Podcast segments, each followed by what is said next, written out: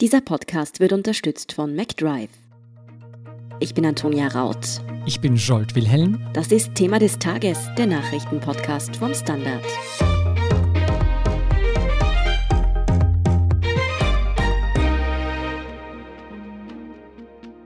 Muss Ex-Finanzminister Karl-Heinz Grasser tatsächlich ins Gefängnis?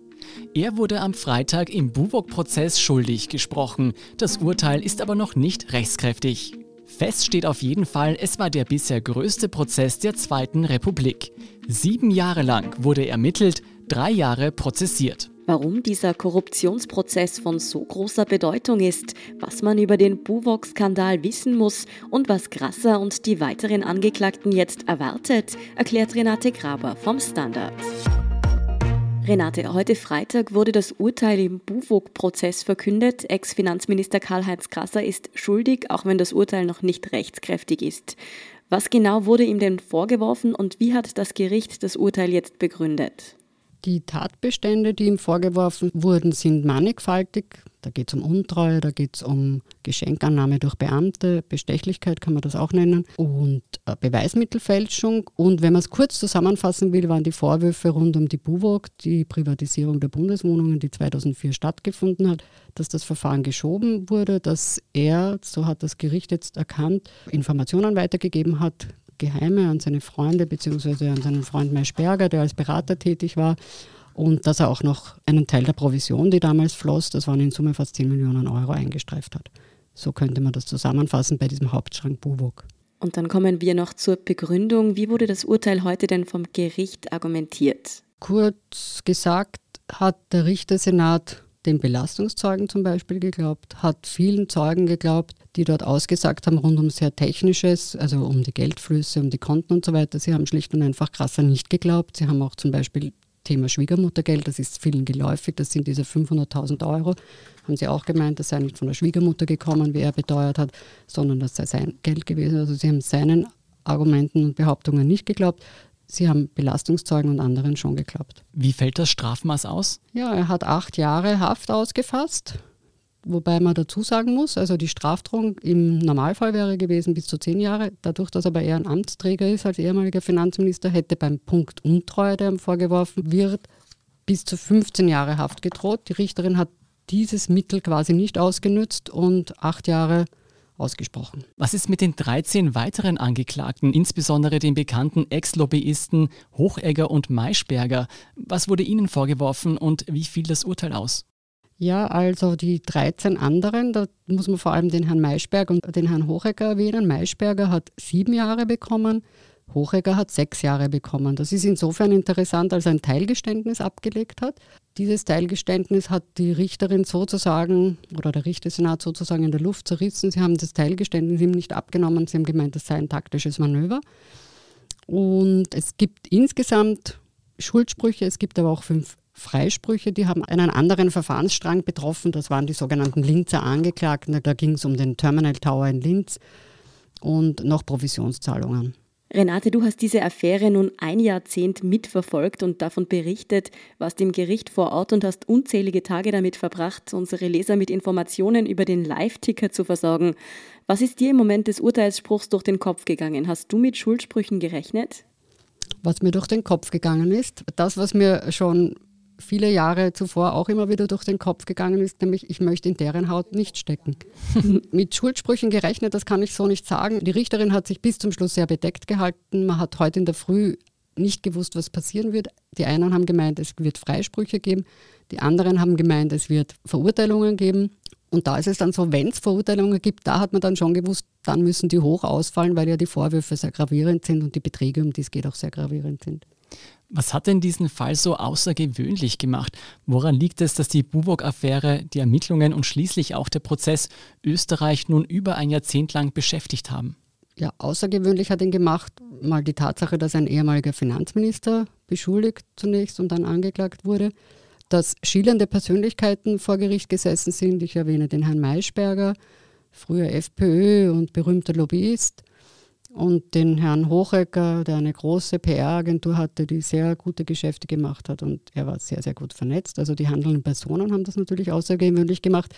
und über ein Jahrzehnt beschäftigt. Das liegt wohl daran, dass es eine sehr komplexe Geschichte ist. Man nehme nur die Zahlungsströme und die Konten. Ich erwähne Liechtenstein, ich erwähne die Steueroase Delaware. Da musste man viele Rechtshilfeersuchen auch im Ausland stellen und solche Sachen dauern natürlich. Und natürlich haben die Beschuldigten auch von ihren Rechtsmitteln Gebrauch gemacht. Das dürfen sie, aber das verzögert natürlich auch die Verfahren. Renate, du hast schon ausgeführt, was beim Verkauf der Bundeswohngesellschaften eben alles so nicht mit rechten Dingen zugegangen ist.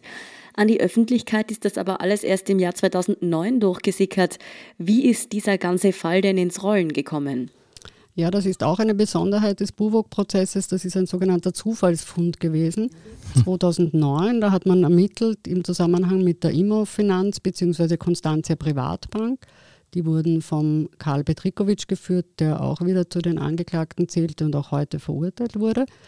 Und da hat man die Konten durchstöbert und dann hat man bei einer Unter-Unter-Untergesellschaft der Immofinanz eine Zahlung gefunden, die man sich nicht erklären konnte.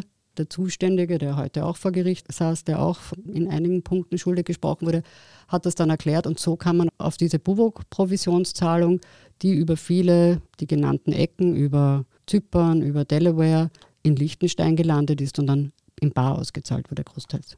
Der Prozess ist dann schließlich im Jahr 2017 losgegangen. Welche Personen standen da im Rampenlicht? Wer waren abseits der Angeklagten Schlüsselfiguren in diesem Prozess?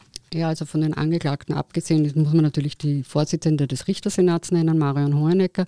Sie hat den Prozess sehr tough geführt, sehr streng geführt. Zunächst hatte man gemeint, naja, das ist eine junge Richterin und sie sitzt da so alten Eingesessenen, alten Hasen, könnte man sagen, an Rechtsanwälten gegenüber.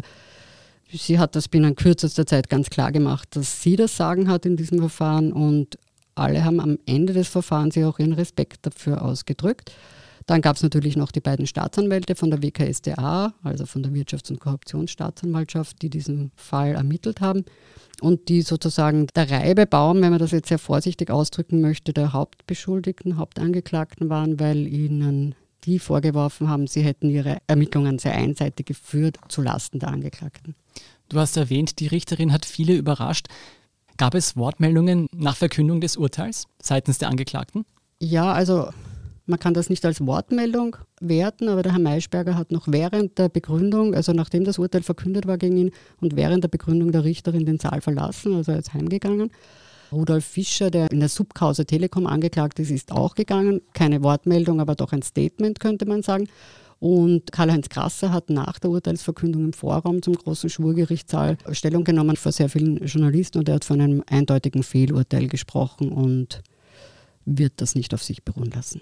Was glaubst du, hat die Verurteilten inklusive Grasser letztlich zu Fall gebracht? Naja, ich möchte diese Frage eigentlich so nicht stehen lassen, weil man weiß nicht, ob sie zu Fall gebracht wurden. Ich finde, man muss in einem Rechtsstaat sehr genau sein, auch in einem so großen Korruptionsverfahren wie diesem. Das ist immerhin das größte in der Zweiten Republik. Es ist nicht rechtskräftig, das Urteil, aber natürlich äh, ist er immer wieder aufgefallen, so wie er halt ist, eine sehr outspokene Art, seine Erklärungen, ich erinnere nur an die super saubere Weste und so weiter. Und er war Politiker und hat natürlich auch politische Feinde und nicht alle sind die Freunde der FPÖ gewesen. Karl-Heinz Grassers Anwalt hat bereits angekündigt, in Berufung zu gehen. Die Anwälte der anderen Verurteilten dürften sich anschließen. Wie lange könnte dieser Prozess denn sich noch ziehen? Kann man das sagen? Und müssen die heute Verurteilten ihre Haftstrafen jetzt dennoch schon antreten? Naja, zum einen haben etliche schon angemeldet, dass sie Rechtsmittel einlegen werden. Es gibt ja die Möglichkeit der Berufung gegen die Straffhöhe und der Nichtigkeit.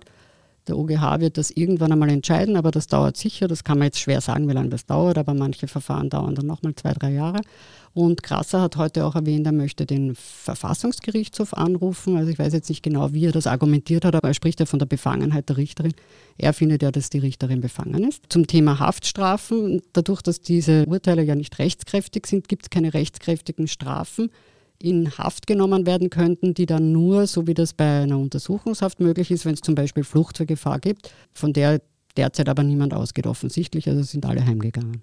Gibt es schon Einschätzungen von Expertinnen, Experten, ob diese Berufung, diese Rechtsmittel, die da eingelegt wurden, Aussicht auf Erfolg haben oder kann man das zu diesem Zeitpunkt noch nicht sagen? Wahrscheinlich gibt es Experten oder Expertinnen, die da schon eine Ahnung haben. Also ich habe keine Ahnung davon, ich kann es mir nicht vorstellen. Gerade Nichtigkeitsbeschwerden, das sind fast wissenschaftliche Arbeiten, die da die Rechtsanwälte erledigen. Das vorauszusagen, glaube ich, ist sehr schwierig. Ich nehme an, wenn wir die Anwälte der Hauptangeklagten, also den Herrn Einetter oder den Herrn Dr. Wess oder den Herrn Magister Zabel fragen, würden die wahrscheinlich sagen, natürlich hat das Aussicht auf Erfolg. Was denkst du denn, welche Bedeutung hat dieses Urteil für die österreichische Politik und Republik? Nun ja, Möglicherweise, und ich möchte wieder betonen, dass die Unschuldsvermutung gilt, aber möglicherweise könnte ich mir vorstellen, dass man besser aufpasst bei Privatisierungsprozessen, bei anderen Deals im Sinne von Transaktionen, die die Republik macht. Möglicherweise passt man ganz genau auf in Zukunft. Das wäre jedenfalls zu wünschen. Vielen Dank, Renate Graber, für deine Berichterstattung. Sehr gerne, danke euch. Wir sind gleich zurück.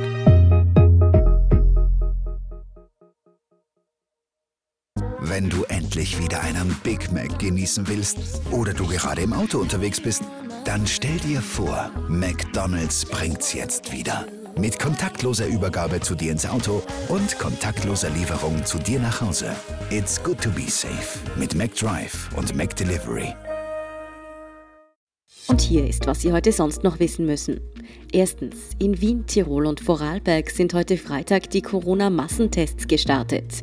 Schon am ersten Tag kam es zu langen Warteschlangen und IT-Pannen. In Tirol etwa wurden negativ getestete Personen nur mit Verzögerung oder gar nicht informiert. Auch in Wien gab es mit dem Nachtragen negativer Bescheide Verzögerungen. Negativ Getestete bekamen ihr Ergebnis deshalb vorerst nur auf Papier. Schon bei der Anmeldung übers Internet hat es ja gestern Donnerstag Probleme gegeben. Linz will deshalb aus der Bundesplattform zur Registrierung aussteigen und sich ein eigenes Konzept überlegen. Zweitens, der gewählte US-Präsident Joe Biden will den Corona-Experten Anthony Fauci als obersten medizinischen Berater beibehalten. Der 79-jährige Immunologe genießt durch seine oft ungeschminkten professionellen Einschätzungen hohes Ansehen. Noch Präsident Donald Trump, der die Corona-Pandemie immer wieder kleinzureden versuchte, hat dagegen mehrfach scharfe Kritik an Fauci geübt. Und drittens, der deutsche Schauspieler Lars Eidinger wird der neue Jedermann. Er löst Tobias Moretti nach drei Jahren bei den Salzburger Festspielen in dieser Rolle ab. Auch die Buhlschaft bekommt 2021 eine neue Besetzung. Verena Altenberger ersetzt Burgtheater-Ensemblemitglied Caroline Peters, die die Buhlschaft nur eine Saison lang spielte. Mehr dazu und die aktuellsten Informationen zum weiteren Weltgeschehen finden Sie wie immer auf der Standard.at. Um keine Folge von Thema des Tages zu verpassen, abonnieren Sie uns bei Apple Podcasts oder Spotify. Unterstützen können Sie uns mit einer 5-Sterne-Bewertung und vor allem, indem Sie für den Standard zahlen. Alle Infos dazu finden Sie auf abo.derstandard.at und dst.at/supporter. Danke für Ihre Unterstützung. Ich bin Antonia Raut. Und ich bin Scholt Wilhelm. Baba und bis zum nächsten Mal.